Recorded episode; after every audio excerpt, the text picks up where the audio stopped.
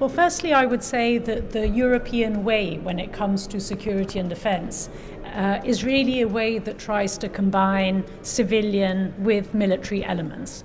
This is the value added of Europe from its very origin. Haluan korostaa, että turvallisuus- ja puolustusasioissa eurooppalainen tie on sellainen, että siinä yhdistyvät siviilimaailma ja sotilaalliset elementit.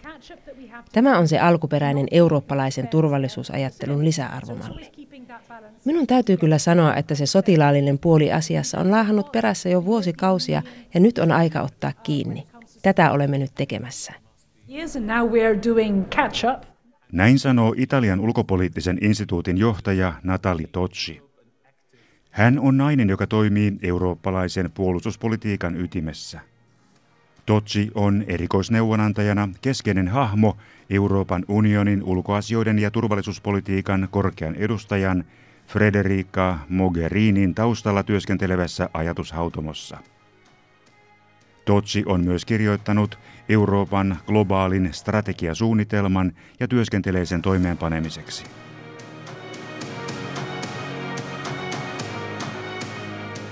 There have never been as many serious international challenges as there are today.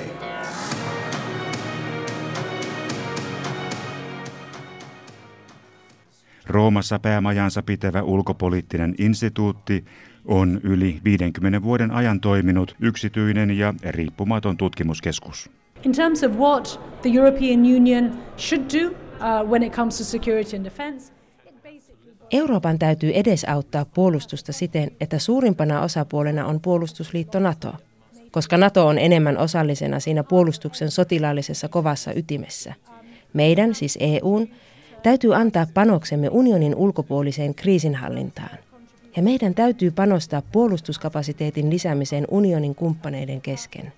Kansainvälisesti maineikkaan Münchenin turvallisuuskonferenssin kuudessa EU-maassa tekemässä tutkimuksessa todetaan, että 75 prosenttia eurooppalaisista kannattaa kansallisten asevoimien entistä tiiviimpää yhteistyötä.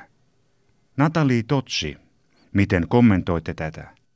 Näyttää siltä, että kansallisten armeijoiden lisääntyvä yhteistoiminta on se, mitä eurooppalaiset tosiaan haluavat. Well, it's as if European citizens are more enlightened in many respects than European leaders at times. They understand something which at times political leaders uh, struggle to accept and act upon. Se on merkki siitä, että eurooppalaiset ihmiset ovat paljon valistuneempia kuin eurooppalaiset johtajat ovat. So European citizens understand, and I think that figure that you were citing highlights this, that it's only by acting together that we can protect and promote our interests and values. Ihmiset ymmärtävät tässä yhteisessä puolustuksessa olevan jotakin sellaista, jonka hyväksymistä vastaan poliittiset johtajat parhaillaan kamppailevat. Koko asetelma perustuu sille tosiseikalle, että eurooppalaisina ja EUn jäsenmaina me olemme kaikki hyvin pieniä. Jopa kaikkein suurimmat jäsenmaat, kuten Ranska tai Saksa, ovat globaalissa tarkastelussa pieniä. Nämä mainitsemanne kyselyt osoittavat, että eurooppalaiset kansalaiset ymmärtävät juuri tämän. Ja kansalaisten asevoimien yhteistoimintaa koskeva korkea kannatusluku tähdentää juuri sitä, että ainoastaan yhdessä toimimalla kykenemme suojelemaan ja edistämään intressejämme ja arvojamme.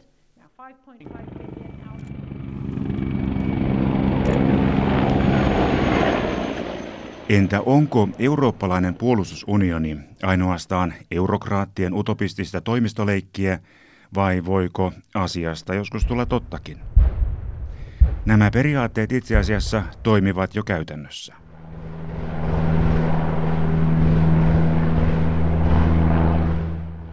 Esimerkiksi vuonna 2018 siirtyi osa Saksan armeijan Bundeswehrin ilmatorjuntaohjusjoukoista pysyvällä tavalla Alankomaiden armeijan komentoon.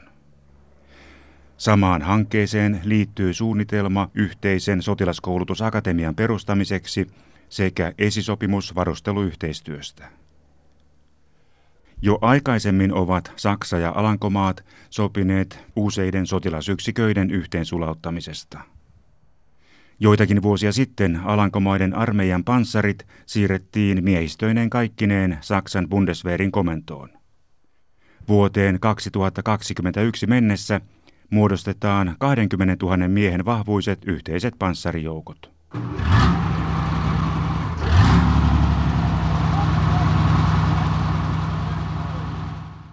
Alankomaiden kuninkaallisen armeijan 11 maahanlaskujoukkoprikaati on integroitu Saksan lipun alle.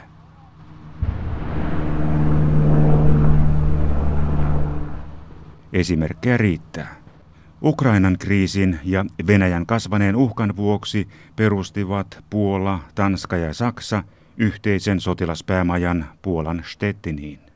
Well, practically, what we're doing is setting up the institutional, the legal, and the financial incentives for Europeans to cooperate more systematically together.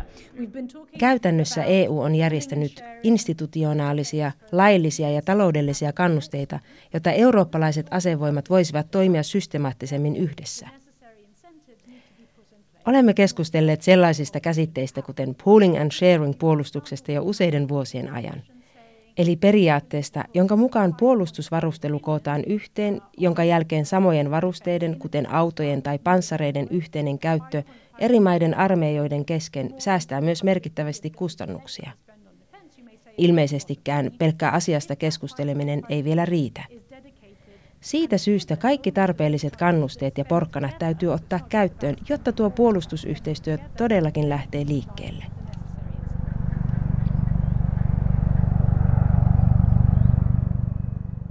So, just to give you one example, when you have the European Commission saying that it's willing to put 5.5 billion uh, on uh, uh, defence in a defence fund moving forward, now 5.5 billion Annan asiasta seuraavan esimerkin. Euroopan komissio sanoo, että se on valmis asettamaan 5,5 miljardia euroa puolustusrahastoon toimitettavaksi sitä kautta jäsenmaille. No, viisi ja puoli miljardia ei ehkä kuulosta suurelta summalta verrattuna siihen yli 200 miljardiin, jonka olemme jo koonneet tuohon kesäkuussa 2017 perustettuun rahastoon, jonka tarkoituksena on vähentää päällekkäistä puolustusvarojen käyttöä. Mutta jos tuo 5,5 miljardia annetaan ainoastaan niille maille, jotka käyttävät nämä puolustusvarat yhdessä, eli ei siis ole kyse siitä, että käytetään puolustusvaroja enemmän, vaan siitä, että ne käytetään yhdessä, niin silloin tämä voi muodostaa tarpeellisen kannustimen yhteisen puolustuksen edistämiseksi. EUn rakenteellisen puolustusyhteistyön PESKon puitteissa on toteutuksen asteelle edennyt jo 17 projektia yhteisestä osaamiskeskuksesta lääkintäjoukkoihin ja vedenalaisten miinojen raivausryhmään. Tänä vuonna 2019 on määrä saattaa tositoimiin uusi puolustuksen arviointimekanismi eli CARD. Sen puitteissa EU-maat vertaavat puolustussuunnitelmiaan ja kartoittavat esimerkiksi yhteisiä aseostoja. Riippumattomien taloustutkimusinstituuttien mukaan säästöt voivat olla useita miljardeja joka vuosi. In Europe, we have a paradoxical situation, and one could give many examples, which basically boil down to the fact that we have 28 bonsai. Se tarkoittaa, että varat käytetään yhdessä. Meillä Euroopassa on paradoksaalinen tilanne ja voin antaa siitä monia esimerkkejä, jotka lopulta vahvistavat sen tosiseikan, että meillä on 28 miniatyyriarmeijaa. Ja niistä jokainen tekee pikkaisen kaikkea mikä päätyy tilanteeseen, missä kenelläkään ei ole mitään. Ja juuri siitä syystä EU-armeijoiden tulee työskennellä systemaattisemmin yhdessä. Tämä on ollut tunnettua jo vuosikausia. We know that the balance of power is changing across the world, but this is the worst possible time leads to some common action. Nyt miljoonan dollarin kysymys kuuluu, josko tämä tosiasioiden konstellaatio, jonka näemme aivan selkeästi, kun turvattomuus kasvaa, kun julkinen mielipide tukee armeijoiden yhteistyötä, kun meillä on Yhdysvaltain presidentti Donald Trump toisella puolella Atlanttia, kun komissio lyö rahaa pöytään ja kun Brexit on astumassa voimaan, niin nyt täytyy entistä voimakkaammin nostaa esiin kysymys, onko tämä kaikki riittävän tehokasta muuttamaan sanat teoiksi. And we have to seize this opportunity to make Europe an active partner in international relations. Entä eurooppalaisen yhteisen puolustuksen suunnitelmat Naton ulkopuolisissa EU-maissa? kuten Suomessa ja Ruotsissa. Nykyisin yhä enemmän puolustus- ja turvallisuuspoliittista mielenkiintoa kohdistuu arktisille alueille, jotka ovat luontevasti juuri Suomen ja Ruotsin kotikenttää. Ja samaan aikaan Naton ulkopuolisten pohjoisten EU-maiden yhteistyö on lisääntynyt Naton kanssa muun muassa sotilasharjoitusten muodossa. Uh, Sweden, Finland, Ireland, Austria, etc. So basically EU member states which are not in NATO, particularly when it comes to Sweden and Finland, I would say, two countries in which the sense uh, the perception of insecurity has been rising, largely because of Russia. It becomes even more important for them, as opposed to others, to build up more when it comes to EU security and defense efforts precisely because Ensinnäkin erityiskysymys, joka koskee muun muassa Suomea, Ruotsia, Irlantia ja Itävaltaa, eli Naton ulkopuolisia EU-jäsenmaita. Ruotsista ja Suomesta haluaisin erityisesti sanoa, että siinä on kaksi maata, joissa havainnot turvattomuudesta ovat olleet nousussa suurimmaksi osaksi Venäjän vuoksi.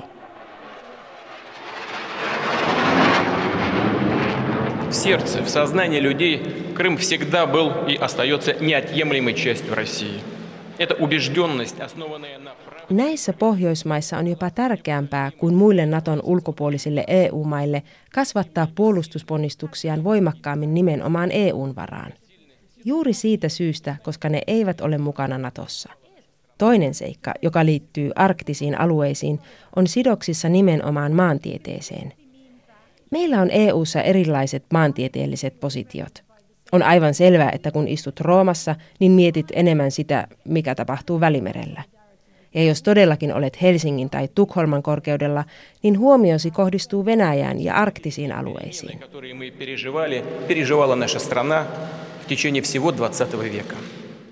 Tämä on menneisyydessä johtanut sirpaloitumiseen ja erilaisiin turvallisuusstrategisiin kulttuureihin ja erilaisiin käsityksiin uhkakuvista –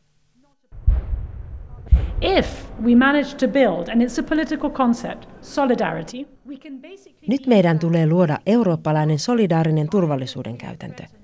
Se ei kuitenkaan tarkoita, että minä tunnen itseni uhatuksi samoista syistä kuin sinä tunnet itsesi uhatuksi, vaan että minä ilmoitan solidaarisuudestani sinne sinun laidallesi Eurooppaa, ja sama tapahtuu vastakkaisen suuntaan, kun tunnemme itsemme uhatuiksi omalla tahollamme. Tässä on kyse poliittisesta konseptista.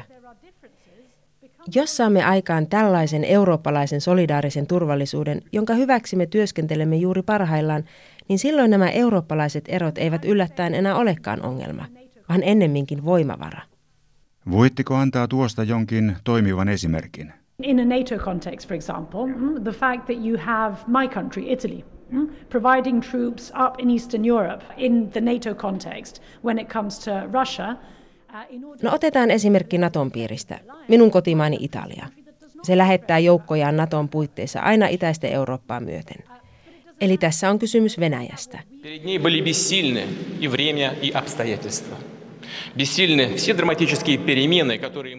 EU:ssa on kumppanimaita, jotka tuntevat itsensä uhatuksi Venäjän taholta. Ja Italia lähettää sinne joukkoja näiden Itä-Euroopan maiden tueksi vahvistaakseen niiden rakenteellista turvallisuutta suhteessa Venäjään – Minun kotimaassani Italiassa ei tunneta minkäänlaista Venäjän taholta kohdistuvaa uhkaa, mutta sillä ei ole väliä, koska ei olekaan kyse siitä, minkä vuoksi me italialaisina tunnemme uhkaa. Joidenkin mielestä me teemme edelleenkin useita asioita kahteen kertaan, koska kehitämme Euroopassa EU-maiden yhteistä puolustusta sekä samaan aikaan jäsenmaiden yhteistoimintaa Naton puitteissa. Eikö tässä ole jälleen uhkaamassa puolustusmenojen tarpeeton paisuttaminen? No, I mean, I think, um, to be honest with you, I think this is a debate of the past that a lot of the time, out of laziness, we tend to repeat today. But the truth is, today is. Ei. Rehellisesti sanottuna tämä on keskustelua, joka kuuluu jo menneisyyteen. Jotkut haluavat laiskuuttaan jatkaa tuota jankuttamista edelleen. Todellisuudessa tänä päivänä tilanne on täysin toinen. Esimerkiksi Euroopan unionin puitteissa me emme yritä lisätä varustelua tai kasvattaa puolustuskykyä Euroopan unionia varten. Mitä me yritämme on rohkaista jäsenmaita, joista 22 on Naton jäseniä, kehittämään puolustuskykyään yhteistuumin jäsenmaina. Niiden toimivalta säilyy silti edelleen kansallisissa käsissä.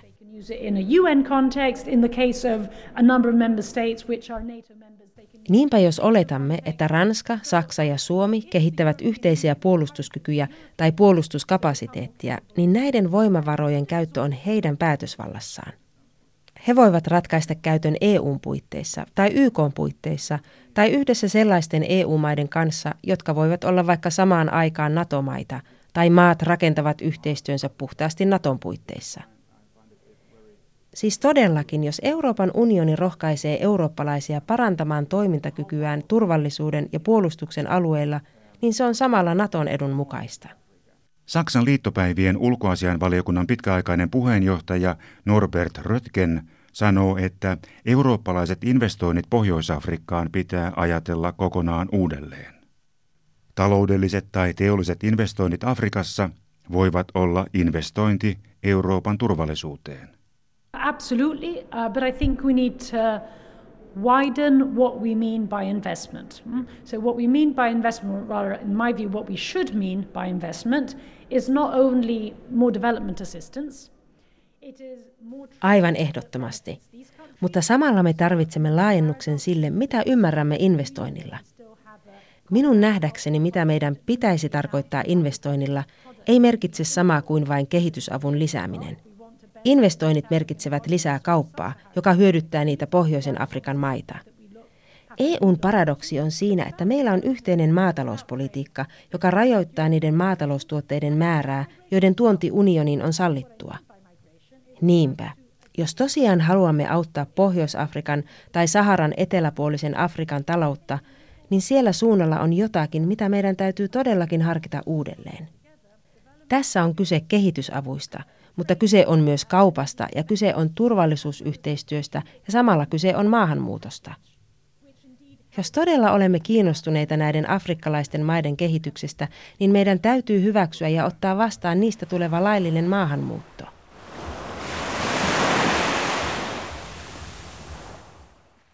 Eli nyt vain täytyy tarkastella näitä kaikkia komponentteja yhdessä, samaan aikaan.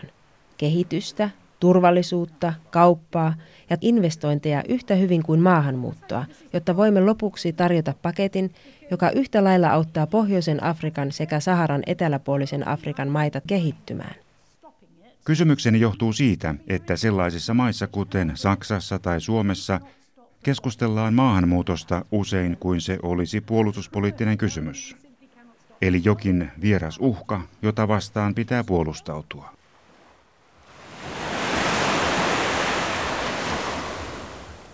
Well, precisely, this is the problem. You know, this is the problem. Because if you discuss it as a defense problem, not only are you in the frame of mind of stopping it, hmm, but you're in a frame of mind which Aivan, juuri niin. Tämä tässä juuri on ongelmana.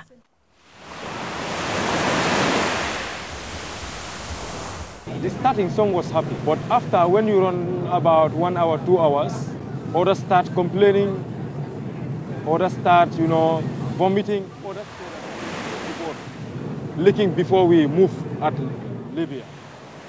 Jos maahanmuutosta keskustellaan puolustuksellisena ongelmana, niin et ole yksin omaan sellaisessa mielentilassa, että se täytyy kyetä pysäyttämään. Vaan olet myös sellaisessa mielentilassa, missä et voi löytää ratkaisua asiaan. Koska me emme kykene pysäyttämään virtaa. Se on niin yksinkertaista. Siinä on meri välissä. There is a sea.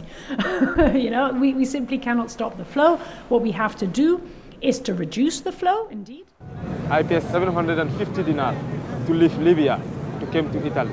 If I take out that money, it cannot take me to Gambia back.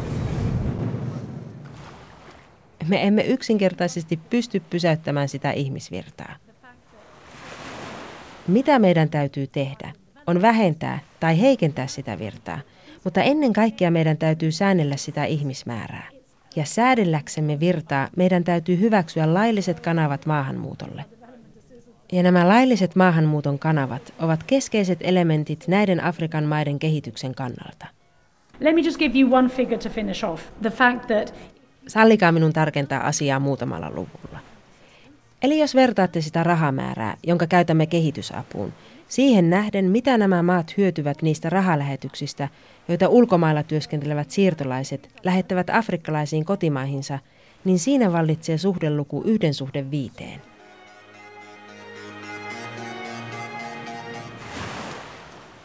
So we would have to increase our development assistance a hell of a lot in order to expect these countries to simply say we can do without migration. Meidän pitäisi kasvattaa kehitysapumme määrää vähän helvetin paljon, jotta voisimme odottaa näiden maiden sanovan, että kyllä vaan, me pärjäämme ilman kansalaistemme siirtolaisuutta.